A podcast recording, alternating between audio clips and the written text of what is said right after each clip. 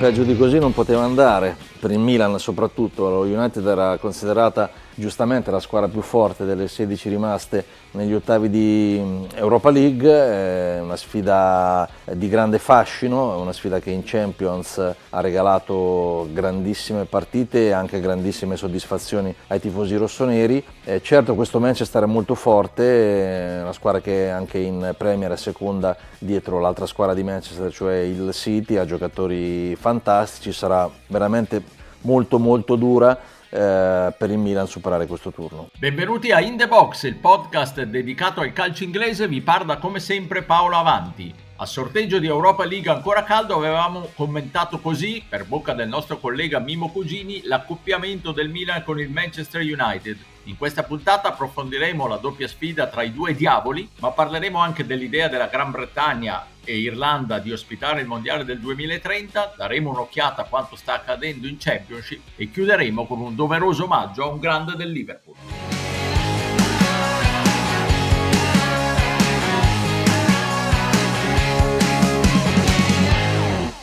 It's uh, two clubs with great tradition, and uh, we uh, we look forward to it. We welcome one of the big clubs in European football, one of the grands, and uh, they're on the way up again. Uh, I'm very pleased to say as well, because of course we had Diogo there and Slatan has been here, and you see they're now challenging at the top. Diamo il benvenuto alla grande del calcio mondiale, così Solskjaer, l'avete sentito, ha commentato il sorteggio degli ottavi di Europa League che vedranno affrontarsi il suo Manchester United con il Milan. Ne parliamo con il mio consueto compagno di viaggio londinese Pierluigi Giganti. Ciao Pierluigi. Ciao Paolo, ciao a tutti.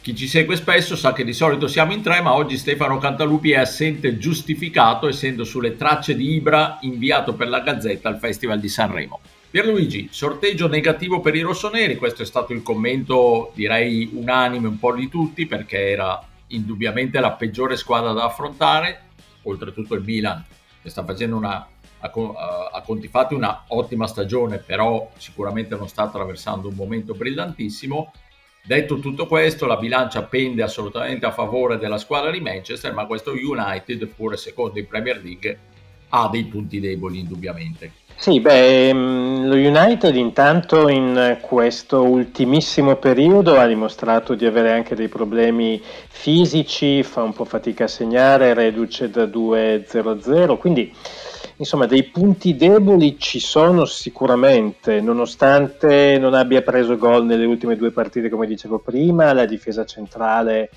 dello United rimane un riparto fragile perché Lindelof eh, semplicemente non è un giocatore di livello internazionale, Maguire ha chiari problemi di dinamicità, per cui soprattutto quando questi due non sono schermati da Fred e McTominay a centrocampo possono andare in difficoltà, soprattutto se presi in velocità.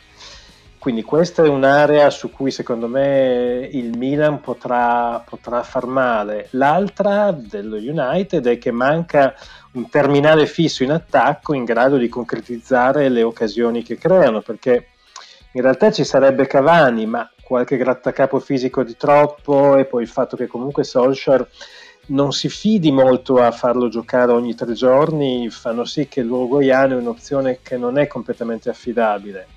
Ci sarebbe anche Martial, ma il francese è una delle delusioni più lampanti della stagione dei Diavoli Rossi, quindi eh, nonostante il resto dell'attacco, i centrocampisti offensivi sono eccellenti, manca allo United un vero finalizzatore eh, che insomma sia quello che poi alla fine mette la palla in rete con costanza in ogni partita e credo che al Milan questo possa far comodo. Sì, infatti, eh, tra l'altro vabbè, ci sarebbe anche tra i tanti temi di interesse di una sfida che in passato ha, ci ha regalato veramente delle, dei duelli emozionanti e spettacolari, il ritorno di Ibra, infortunio pre- permettendo eh, a Old Trafford, il, eh, Ibra grande ex, attesissimo, eh, Ibra che a Manchester non ebbe il momento migliore della sua carriera, vero per lui?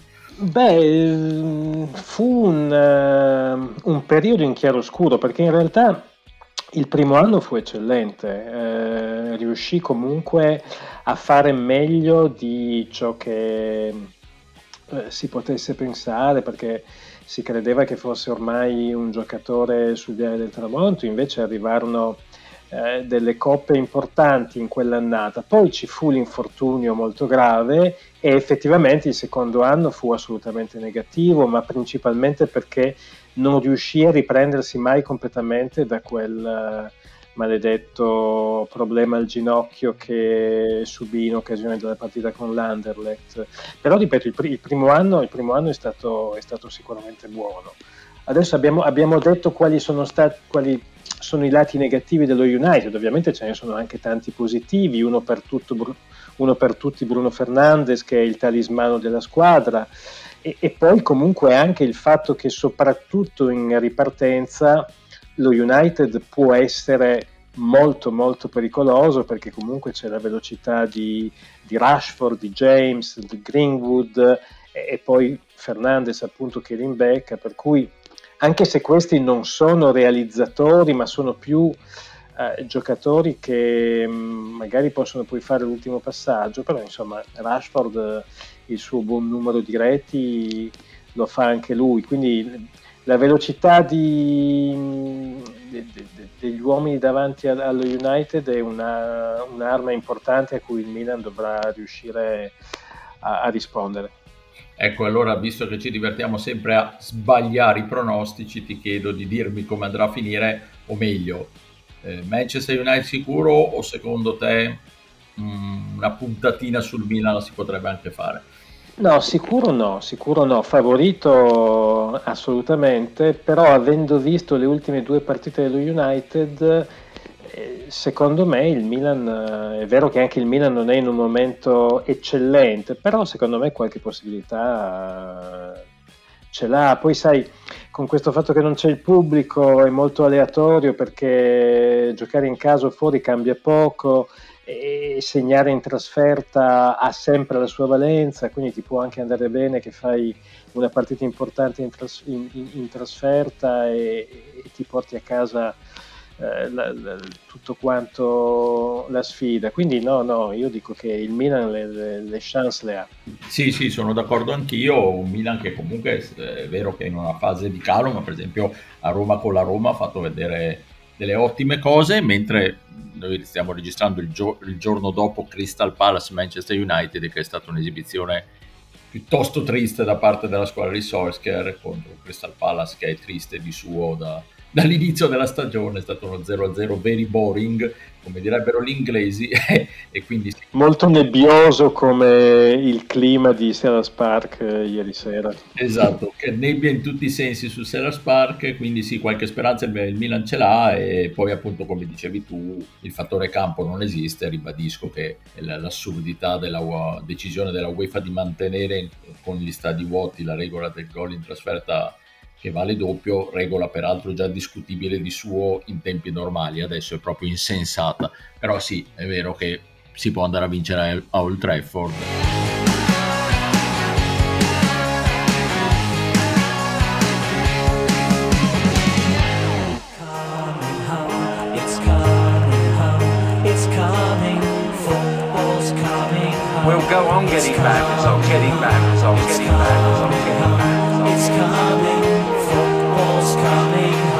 Allora, Pierluigi, spiegaci una cosa che è emersa da un articolo del Guardian, ma che tu sicuramente hai seguito con più attenzione, essendo londinese acquisito. E ci sarebbe l'idea di Boris Johnson di eh, candidare la Gran Bretagna con, e l'Irlanda, quindi eh, Inghilterra, Scozia, Galles, Irlanda del Nord e la Repubblica d'Irlanda a ospitare il mondiale del 2030. È così? Sì, sì, sì. A distanza di 64 anni forse un mondiale potrebbe ritornare da queste parti e assolutamente come dici tu ehm, il, l'intervento di Johnson sembrerebbe che possa portare un, um, una, proposta governativa di 2,8 milioni di sterline che verrebbero stanziate per questo progetto che soprattutto si spera non ripeta il fiasco relativo ai mondiali del 2018 quando il, il piano inglese con David Beckham come portabandiera addirittura aveva 19 milioni di sterline come budget, quindi una roba mostruosa, eppure venne eliminato al primo turno ricevendo appena due voti dal comitato esecutivo della FIFA. In realtà fecero molto clamore le alleanze con le persone sbagliate, tipo Jack Warner, presidente della CONCACAF, che è stato poi squalificato per corruzione. Insomma, speriamo che in questa circostanza si giochino meglio le loro carte. C'è questa cosa interessante, come dicevi tu, che non è un, um, una cosa inglese, punto, ma è una cosa allargata. Uh, e quindi secondo me questo potrebbe dare ancora più eh, valenza al piano. Io mi auguro che la delegazione britannico-irlandese non dimostri quell'insopportabile atteggiamento di superiorità che è un po' isolana, che ogni tanto purtroppo si avverte. Mi spero che questo non sia il caso, anche perché secondo me a livello di infrastrutture e di organizzazione penso che sia difficile trovare una realtà migliore rispetto, rispetto a quella dei quattro paesi britannici e dell'Irlanda. Sì, infatti io mentalmente mentre parlavi di questa cosa stavo rimugiando un po' su quali potrebbero essere gli stadi che uh, a ospitare questa manifestazione. In effetti c'è l'imbarazzo della scelta. Immagino che in Irlanda si possano utilizzare gli stadi più quelli del rugby o del, o del football gaelico piuttosto che quelli piccoli un po' superati de- del calcio. Mi immagino appunto ovviamente i due bellissimi stadi di Glasgow, mi immagino il Millennium Stadium di, di, di, Cardiff, insomma oltre agli stadi che siamo abituati a vedere in Premier League c'è veramente un, una, una, quantità di teatri adatti all'altezza per una Coppa del Mondo che sarà, sarebbe uno spettacolo fantastico. Sì, poi anche, anche, certo, certo, hai ragione, poi anche comunque spostamenti tra le varie città che comunque sono abbastanza veloci perché voglio dire, tra Gran Bretagna e, e, Irlanda è tutto abbastanza contenuto, per cui anche i tifosi potrebbero facilmente andare da un posto all'altro. Eh, sì, quindi magari, magari si potesse avverare, ovviamente parliamo di eh, un anno luce, perché nove anni sono ah, tantissimi, sì. possono succedere sì. una marea di cose, però mh, sarebbe, io c- credo che insomma 64 anni per chi il calcio in qualche maniera l'ha fondato, mi sembra che siano tanti, mi sembra sono che tanti. sia veramente, come direbbero qua, overdue. E quindi insomma il football sta tornando a casa, come ha detto Boris Johnson citando Football Coming On, che era stato l'inno un po' la canzone del simbolo dell'europeo del 1996.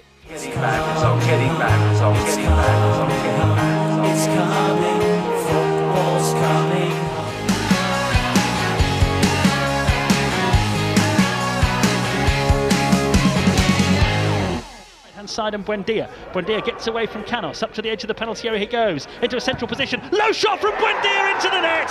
And it's another magic moment from Emi Buendia He brings this game to life and he gives Norwich City the lead with a driven shot from the edge of the penalty area. Allora, il Norwich è in Premier League, giusto Pierluigi? Eh sì, così come, in, così come in Premier e anche in Championship c'è, c'è una squadra in fuga, esatto. non, è, non, è, il City ma il Norwich. Dai, che... Faccio un punto sulla, sulla Serie B inglese.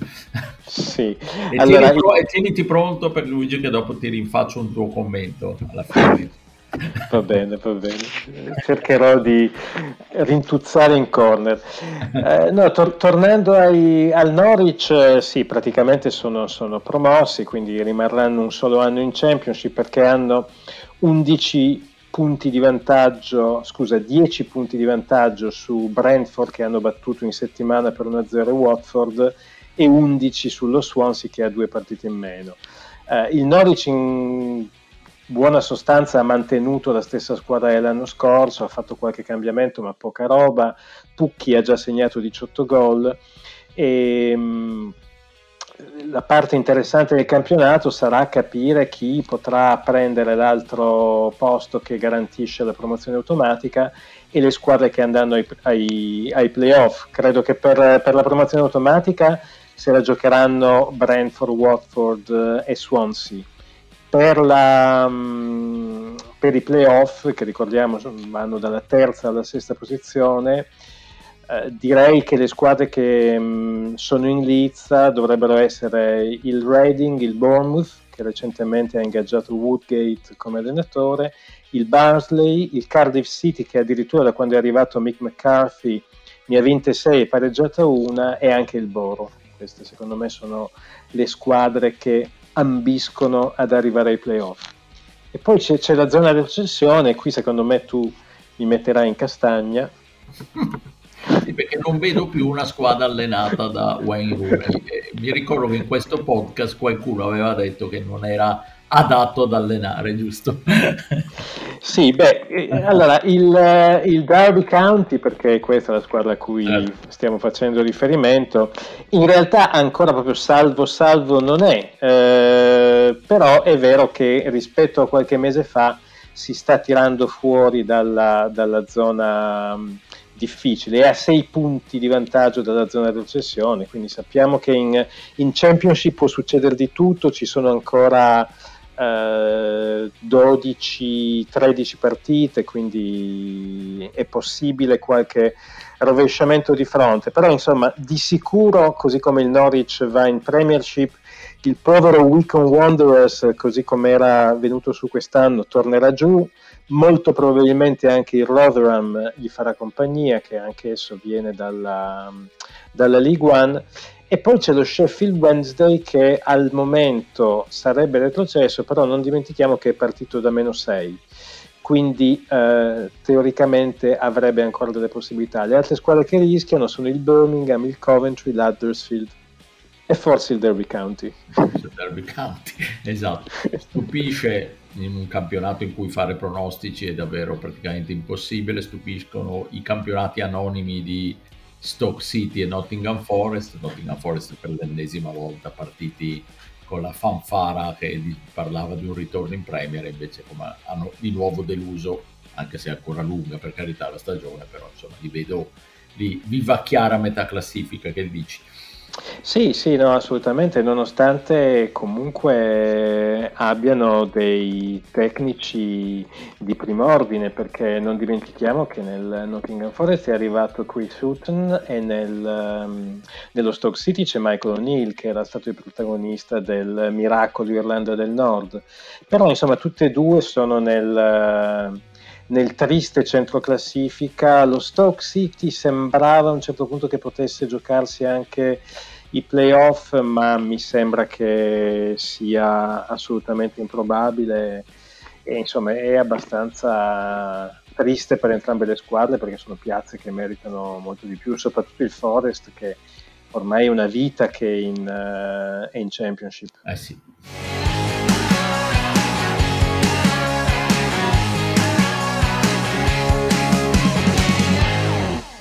Va bene Pierluigi, allora chiudiamo facendo un doveroso omaggio nel giorno in cui registriamo, tra l'altro il giorno del compleanno di Kenny Doglish, a un altro grande del, della storia del Liverpool, Ian St. John, un giocatore che magari al pubblico e ai tifosi appassionati italiani dice poco, ma eh, è stato l'attaccante del primo grande Liverpool di Shankly segnò un gol nella finale delle FA Cup contro il Leeds ai supplementari che eh, diede al Liverpool quel trofeo e fu la rinascita della squadra dei Reds, eh, forgiata appunto da, dal grande Shankly e l'inizio di un'epopea che poi avrebbe portato il Liverpool con altri giocatori su, in cima all'Europa vincendo eh, scu- eh, titoli nazionali, Coppe Campioni, la storia che ben conoscete. Era un giocatore scozzese, un attaccante piccolo, rapido, tecnico, molto duro anche nel gioco. Eh, aveva, frequentava ancora il mondo del Liverpool, era molto presente nel, nel mondo dei Reds anche di oggi.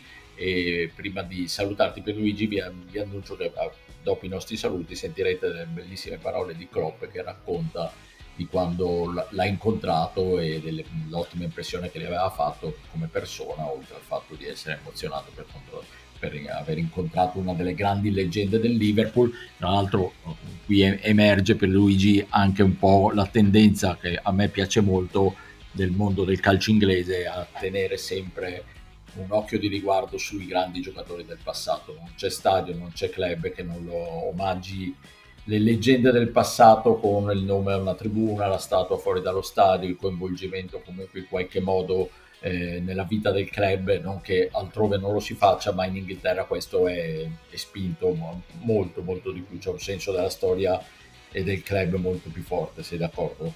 Sì, questo, questo, lo trovo un fatto molto bello. Peraltro la cosa simpatica di Ian St. John's è anche che quando lasciò anche il mondo manageriale da allenatore dove non aveva avuto molto successo, comunque è stato protagonista di un um, programma televisivo che si chiama St. and Greavesy, assieme a Greaves, uh, attaccante del Tottenham, Jimmy Greaves, che in qualche maniera um, trovo anche carino perché comunque Liverpool e Tottenham, che sono due squadre che non hanno nulla a che vedere, però hanno trovato in questo eh, connubio tra i due attaccanti, una, una, bella storia. Questo programma ebbe molto successo in Inghilterra alla fine degli anni Ottanta e infatti Greaves che purtroppo sta anche lui molto male in questo periodo comunque tramite il suo account Twitter probabilmente gestito dai suoi familiari è stato molto vicino a, a St. John in questi in questo momento triste per la famiglia di San Giorgio. Benissimo, allora ti ringrazio per Luigi,